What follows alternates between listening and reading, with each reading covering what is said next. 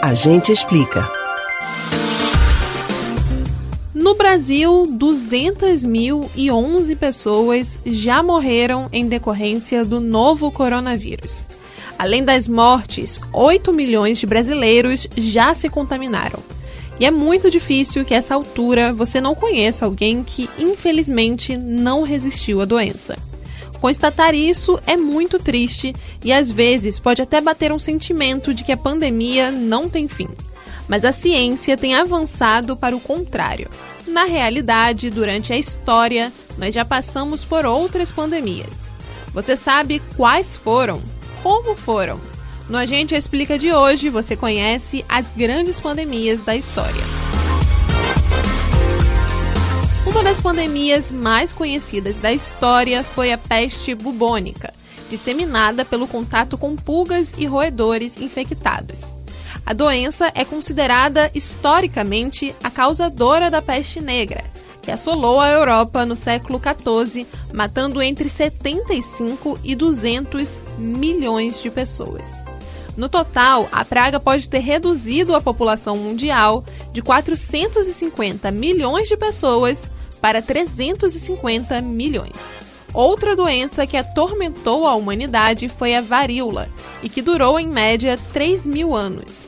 O vírus era transmitido de pessoa para pessoa por meio das vias respiratórias.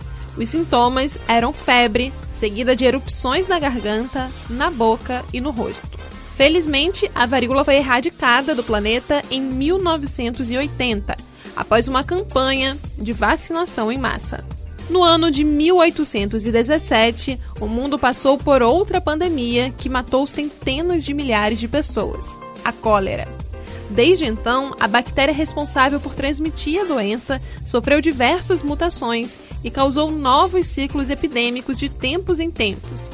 Portanto, ainda é considerada uma pandemia, já que não foi erradicada. A transmissão da cólera ocorre a partir do consumo de água ou de alimentos contaminados e é mais comum em países subdesenvolvidos. O Brasil, por exemplo, já teve vários surtos de cólera, principalmente em áreas mais pobres e sem saneamento. Os sintomas são diarreia intensa, cólicas e enjoo. Apesar de ainda se tratar de uma pandemia, a doença é mais rara e existem antibióticos para tratá-la, além da vacina. Depois desse surto, foi a vez da humanidade encarar uma das maiores e mais conhecidas pandemias da história, em 1918, a gripe espanhola. Acredita-se que entre 40 e 50 milhões de pessoas tenham morrido por conta do vírus de influenza mortal. Na época, mais de um quarto da população mundial foi infectada. Existem dois casos curiosos sobre essa doença. Uma é de que o então presidente do Brasil, Rodrigues Alves, morreu da doença em 1919.